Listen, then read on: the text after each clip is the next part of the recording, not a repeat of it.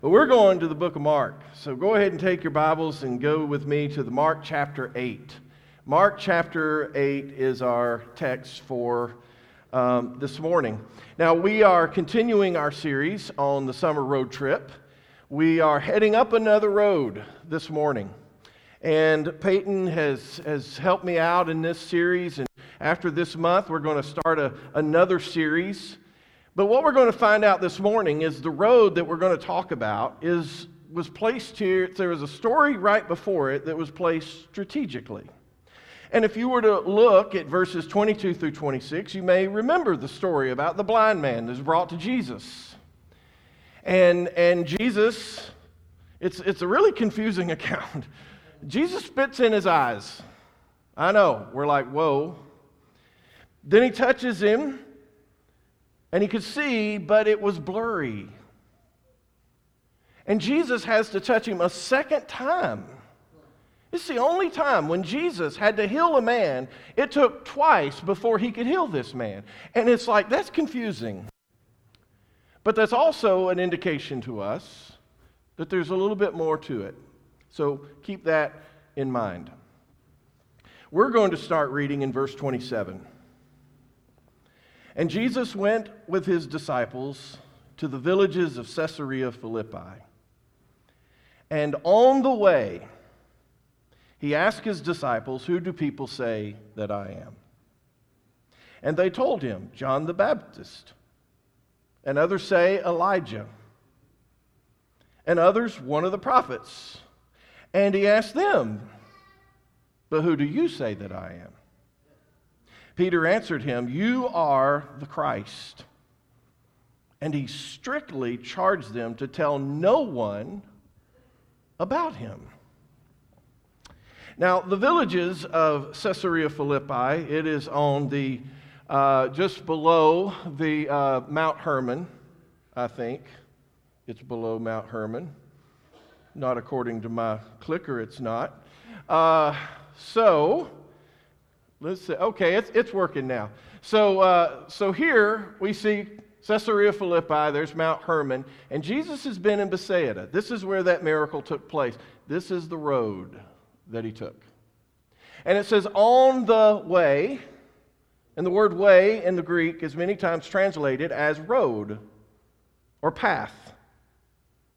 So on the road, but we're going to find out this is a whole lot more than a Roman road. This is a road that was first spoken by Mark in the very beginning. It is, it is the road that the prophet Malachi prophesied would one day come. And it is on this road that Jesus is going to challenge his disciples. On the way, as we see in our text, it's the first time it's going to be used, and it is going to be used nine times over the next five chapters. This is going to be a real challenge for, for these disciples. And you're going to find out it's going to be a real challenge for you. On the road, it's challenging to me.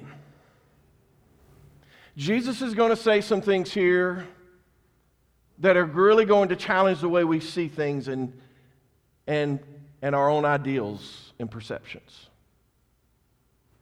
It challenged me for years. It's challenged me this week. And so I believe it's going to challenge you. And he first starts by asking a question. He says, Who do people say that I am? Okay, what's my ranking in the polls? Right? What are they saying? And he said, Well, they think you're a prophet. Actually, they think you're one of the prophets one of, actually, some think you are a prophet that has been raised from the dead, like John the Baptizer. There were others who would have thought back to the apocryphal book that was written between the two testaments, and they talked about the coming of Isaiah and Jeremiah. And, he, and we know about Malachi. Malachi talks about Elijah, which he also says some think he is Elijah. Well, why would they think that? Well, because he says Elijah is going to come before the great day of the Lord as it's ending out the Old Testament. You remember Elijah, right? Elijah never died. Elijah was taken to heaven in a very awesome way. So they think Jesus is one of the prophets. And we're like, wow. I mean, they think pretty highly of him. So then Jesus says, But who do you say that I am?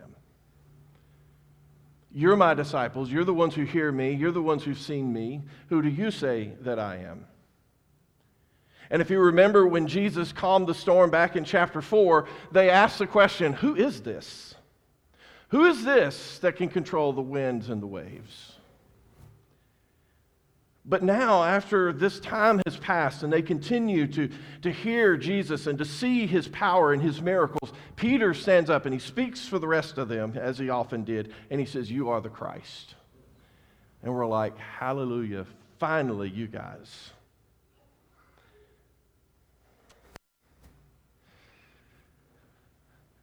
And by the way, Christ means the anointed one. The Hebrew is Messiah by the end of the Old Testament, there was a new concept that had risen about this anointed one who would come. It had very political and nationalistic ideals. And what I notice is that they finally are the ones who say, You are the Christ. And Jesus, what does he say there? He strictly forbids them to tell anyone about this. And we often think, and I've often thought this before, well, it's because it wasn't his time yet. But I am more and more convinced that was not what it was about. In fact, what Jesus does here in the Greek is he rebukes them.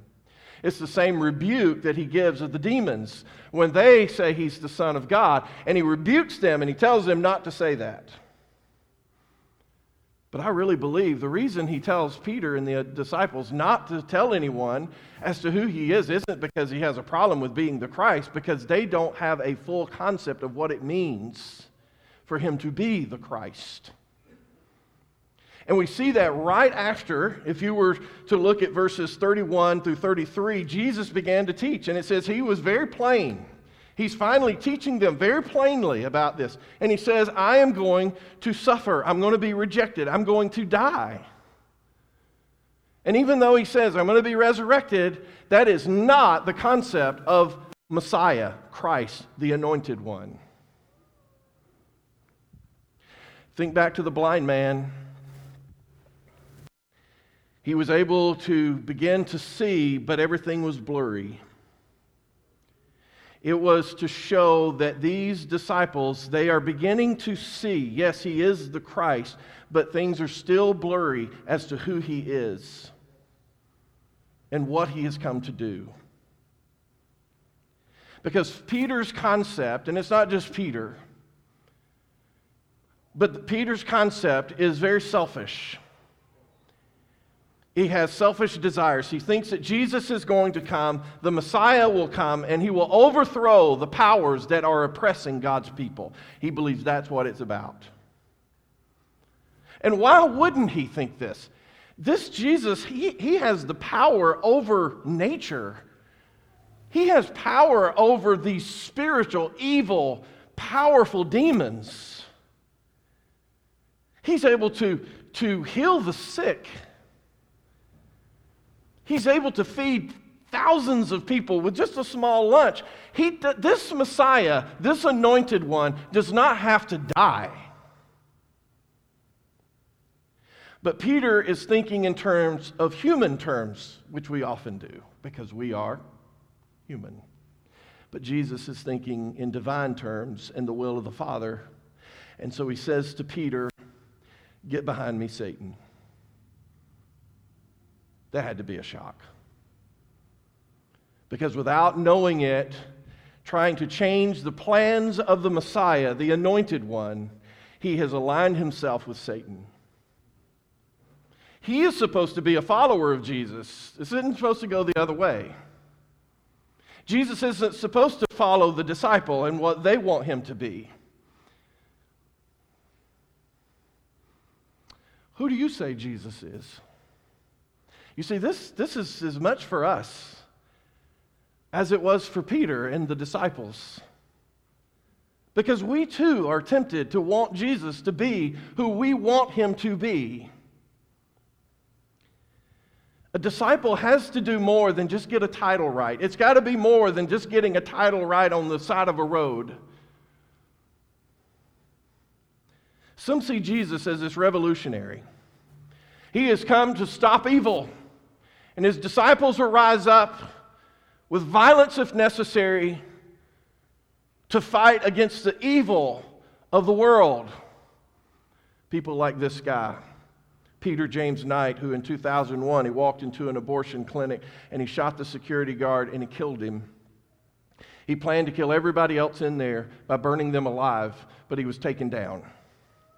But that is what he believed it meant for Jesus to be the Christ. That's his concept.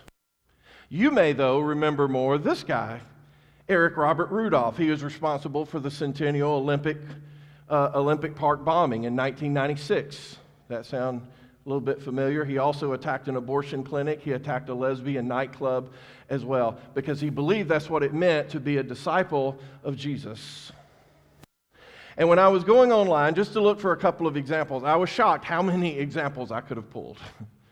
It was shocking. But you say, come on now, no, we're not these people. These are radicals. And you're right.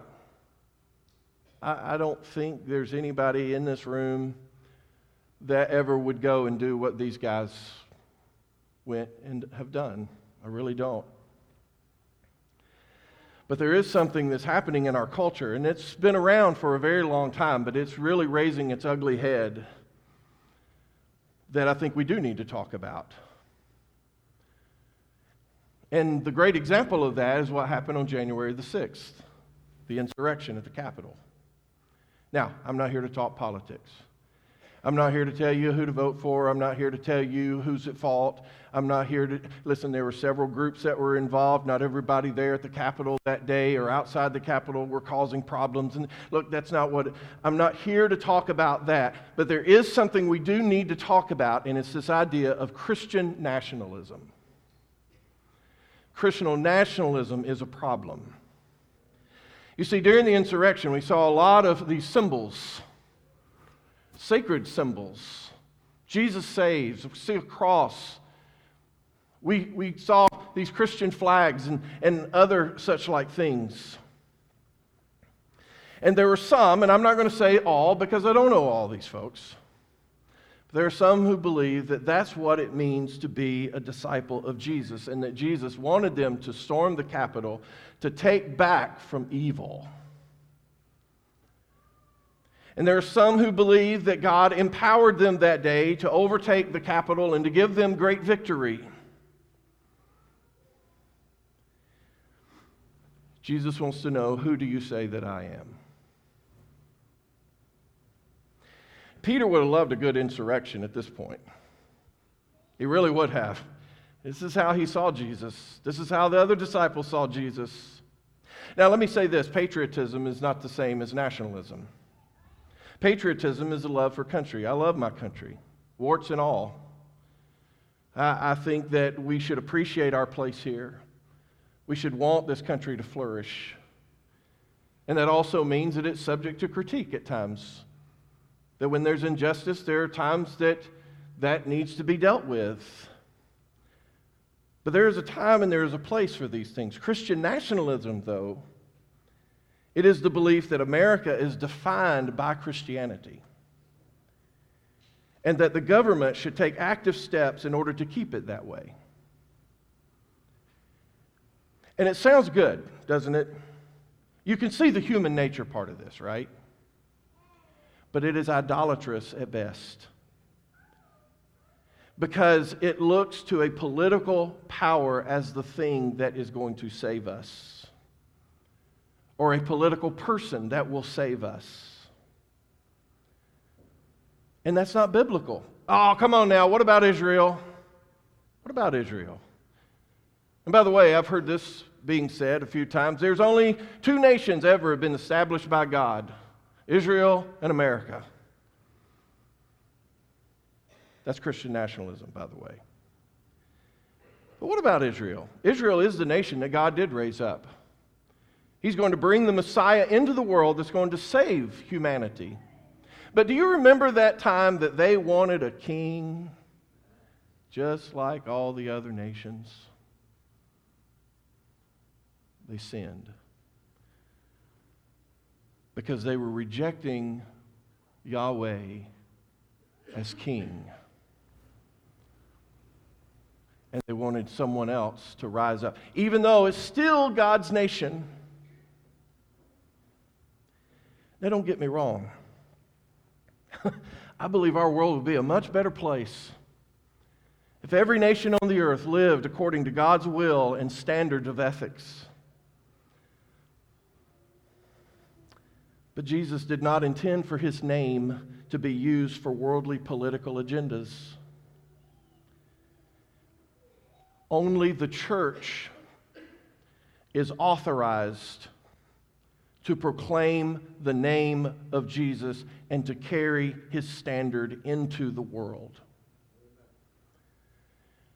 And that is why our worship together should be free of political and nationalistic symbols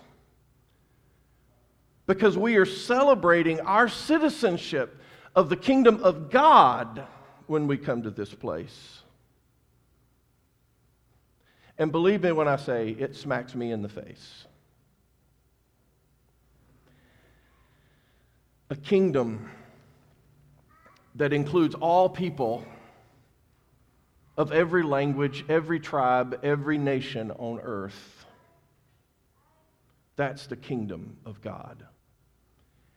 And this idea does not go back to the last few years. Folks, this goes all the way back to a lot of our founding fathers. Because America was looked at as this new place. And after the revolution, I mean, it really became a place. Read your history. Read your history. America was looked at as the New Jerusalem. They will put, they put, you will see several in these religious groups. They will put that in there. Read about the Puritans.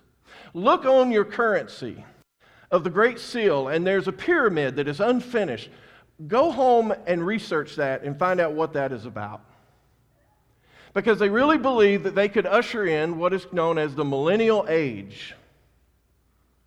Read about Barton W. Stone and, Tom, uh, and Alexander Campbell. They too believed because this is what they all believed in that day and time. And you say, well, what's so wrong about this?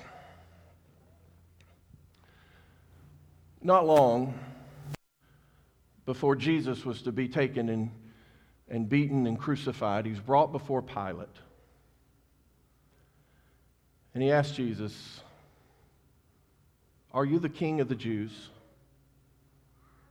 Now, the religious leaders, this is the way they wanted to get Jesus because, because by saying he's the Son of God and to say he claims to be the Christ, he is, he's giving forth these, these, these um, these ideas of King David and, and of a throne and, and so forth. And so here's what Jesus said My kingdom is not of this world. If my kingdom were of this world, my servants would have been fighting that I might not be delivered over to the Jews.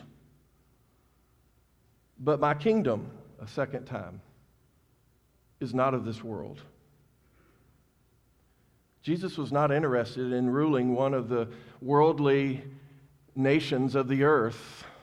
He wasn't interested in taking over the greatest and most powerful empire that had ever walked the earth, the Roman Empire, and to establish his nation even through it. Jesus came to bring a new kingdom a new kingdom that brings salvation for those who choose to believe in him. Those whose citizenship comes by being born again of water and of the Spirit of God. It was a kingdom that was not established by violence. Its territory was, did not grow by, by getting an army and fighting and shedding blood across the earth but by spreading the good news that Jesus has come to save us from our sins. The book of Revelation scares us to death, doesn't it? It's got all those creepy things in there.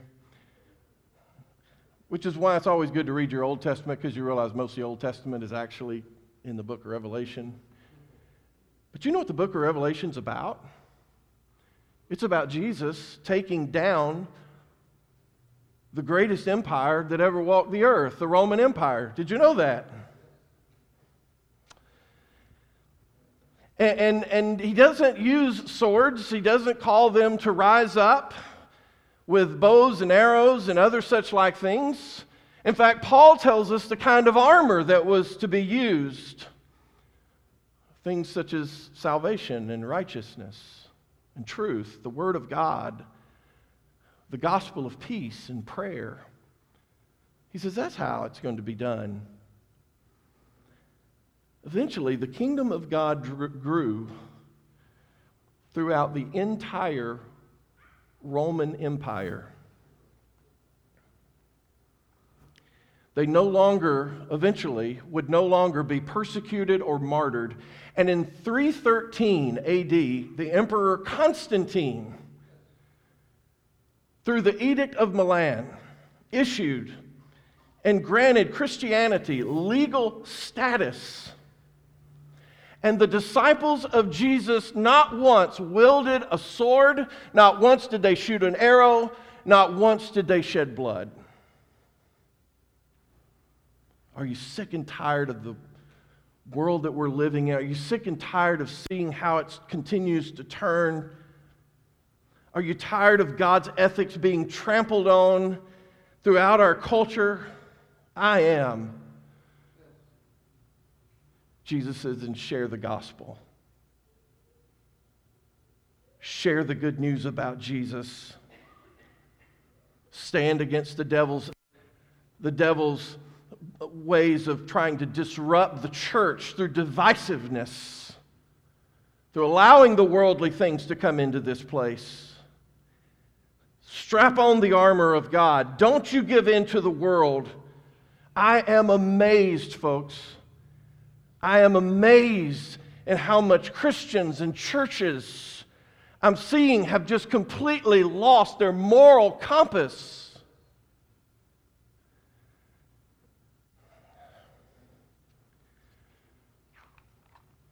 Jesus wants to know who do you say that he is?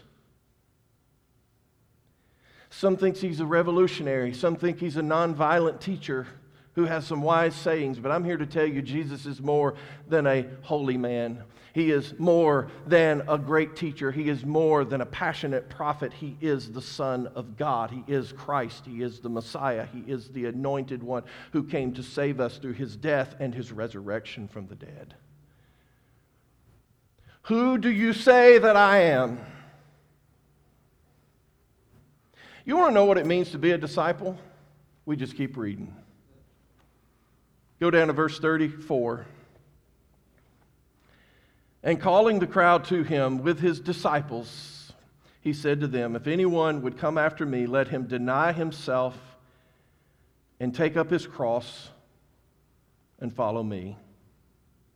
For whoever would save his life will lose it, but whoever loses his life for my sake and the gospel's will save it. For what does it profit a man to gain the whole world and forfeit his soul? For what can a man give in return for his soul?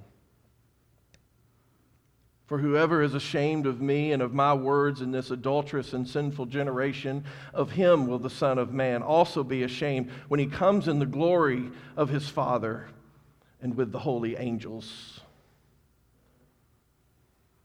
Here's what it means to be a disciple it means you got to deny yourself. It's about self denial, it's about daily submission. Every day, we must open ourselves up to God's control. It's how we become more like Jesus in, in holiness and obedience to the Father.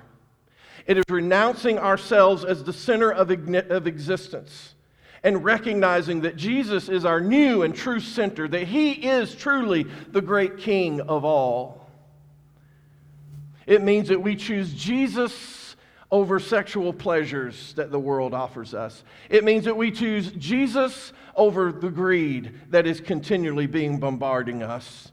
It means that we choose Jesus sometimes over family. It means that we choose Jesus over political parties. It means we choose Jesus over entertainment. It means we choose Jesus over social acceptance. That's what it means. He says, if you want to be my disciple, if you really want to overcome this world with good, he says, this is where it begins. And human nature says, that doesn't make sense. But Jesus says, that's the way it's going to happen. And also self sacrifice. The cross is the heart of the gospel. Isn't it interesting? He doesn't say, take up your sword, he says, take up a cross. Bearing a cross is the central requirement of discipleship because confessing Jesus is not enough. Jesus is not asking us to make minor adjustments in our lives to be a follower of His. He is asking for an overhaul of our lives in this continual journey as we move on the road with Jesus. Some think gee, that Christianity is all about self fulfillment. You know, if I'm a Christian, you know, I shouldn't have any health problems. I shouldn't have any major issues. I should always be able to have a job. I should never have to suffer in any way. And like Peter, some have a very blurry concept of what it means for Jesus to be the Christ. The cross, folks, is a commitment It's something that's lacking in our world. have you noticed it? Am I the only one noticing this? A lack of commitment. Lack of commitment for people in their families, in their marriages. A lack of commitment in their kids. A lack of commitment with, with those who are working jobs. A lack of commitment to um, to church attendance, a lack of commitment to giving to God.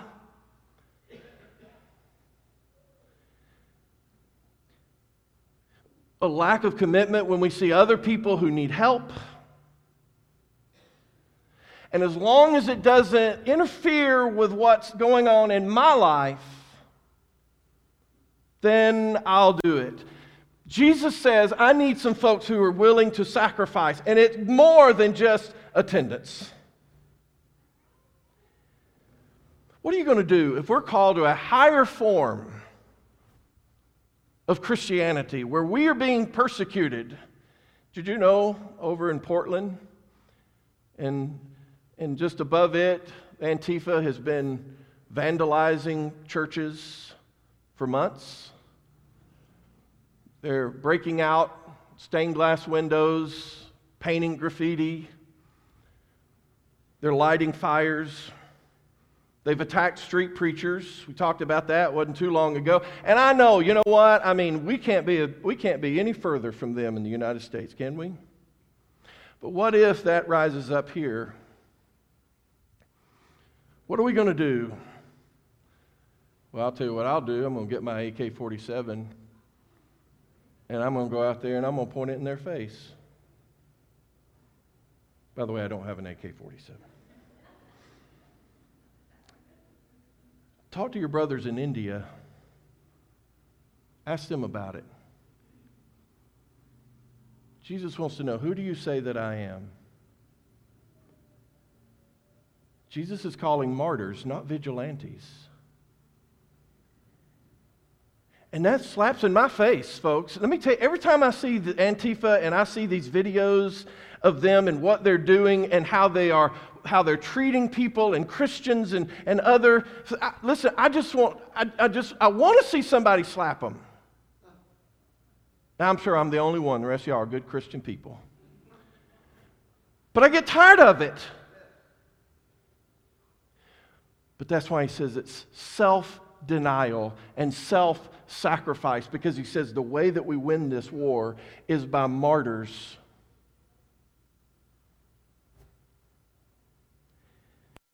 Now, most Christians in America, let's face it, we don't face physical danger.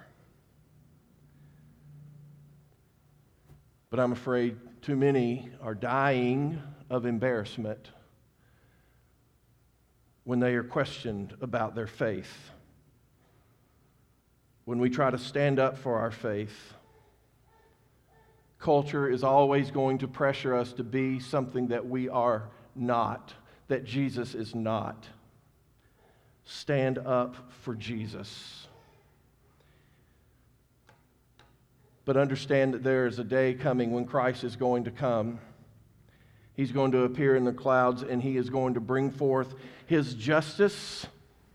He's going to bring forth his judgment upon the earth. And those who have walked the road with Jesus, albeit we're not perfect, just like Peter, we lack vision sometimes, but we're still walking that road and we finish the course. He says, One day you will be with me eternally. And he says, Trade in these temporal things for the eternal. Be with the Lord forever. Let's pray. Father, we come to you this day and we just ask you to help us to do the hard things. These are not easy. Father, it goes against my own human nature, and I need your spirit. I need that spiritual nature inside of me to help me to make wise decisions. And Father, I pray this for all of our people here who are your children. Father, help us just not to rely upon this world and its politics and all of its, its, its, its all of the pressures that's put on in so many different ways. Father, help us. Help us to know that here, here is your kingdom. And it's not like this world. And as much as we want to fight like the world, Father, help us to realize that your kingdom's better and that we will overcome. Father, I pray for those who haven't made that decision yet to become your children, Father, just be with them. Open their hearts. Help them to realize this is more than just being a part of a group of people. Help them, Father. Help them to know that this is about the way back to you. Father, thank you for your son, Jesus. Thank you for his willingness to deny himself and to take the ultimate sacrifice on the cross. And Father, just help us to take up our cross and follow you. Father, we love you so much and we pray for this world. We pray for our nation. We do. We pray for your goodness can overcome. We pray that your good news will spread throughout this nation as it once did. Father, give us courage. You are our hope, our only hope. And it's in you, in your name that we pray, Father. Your Son's name we pray. Amen.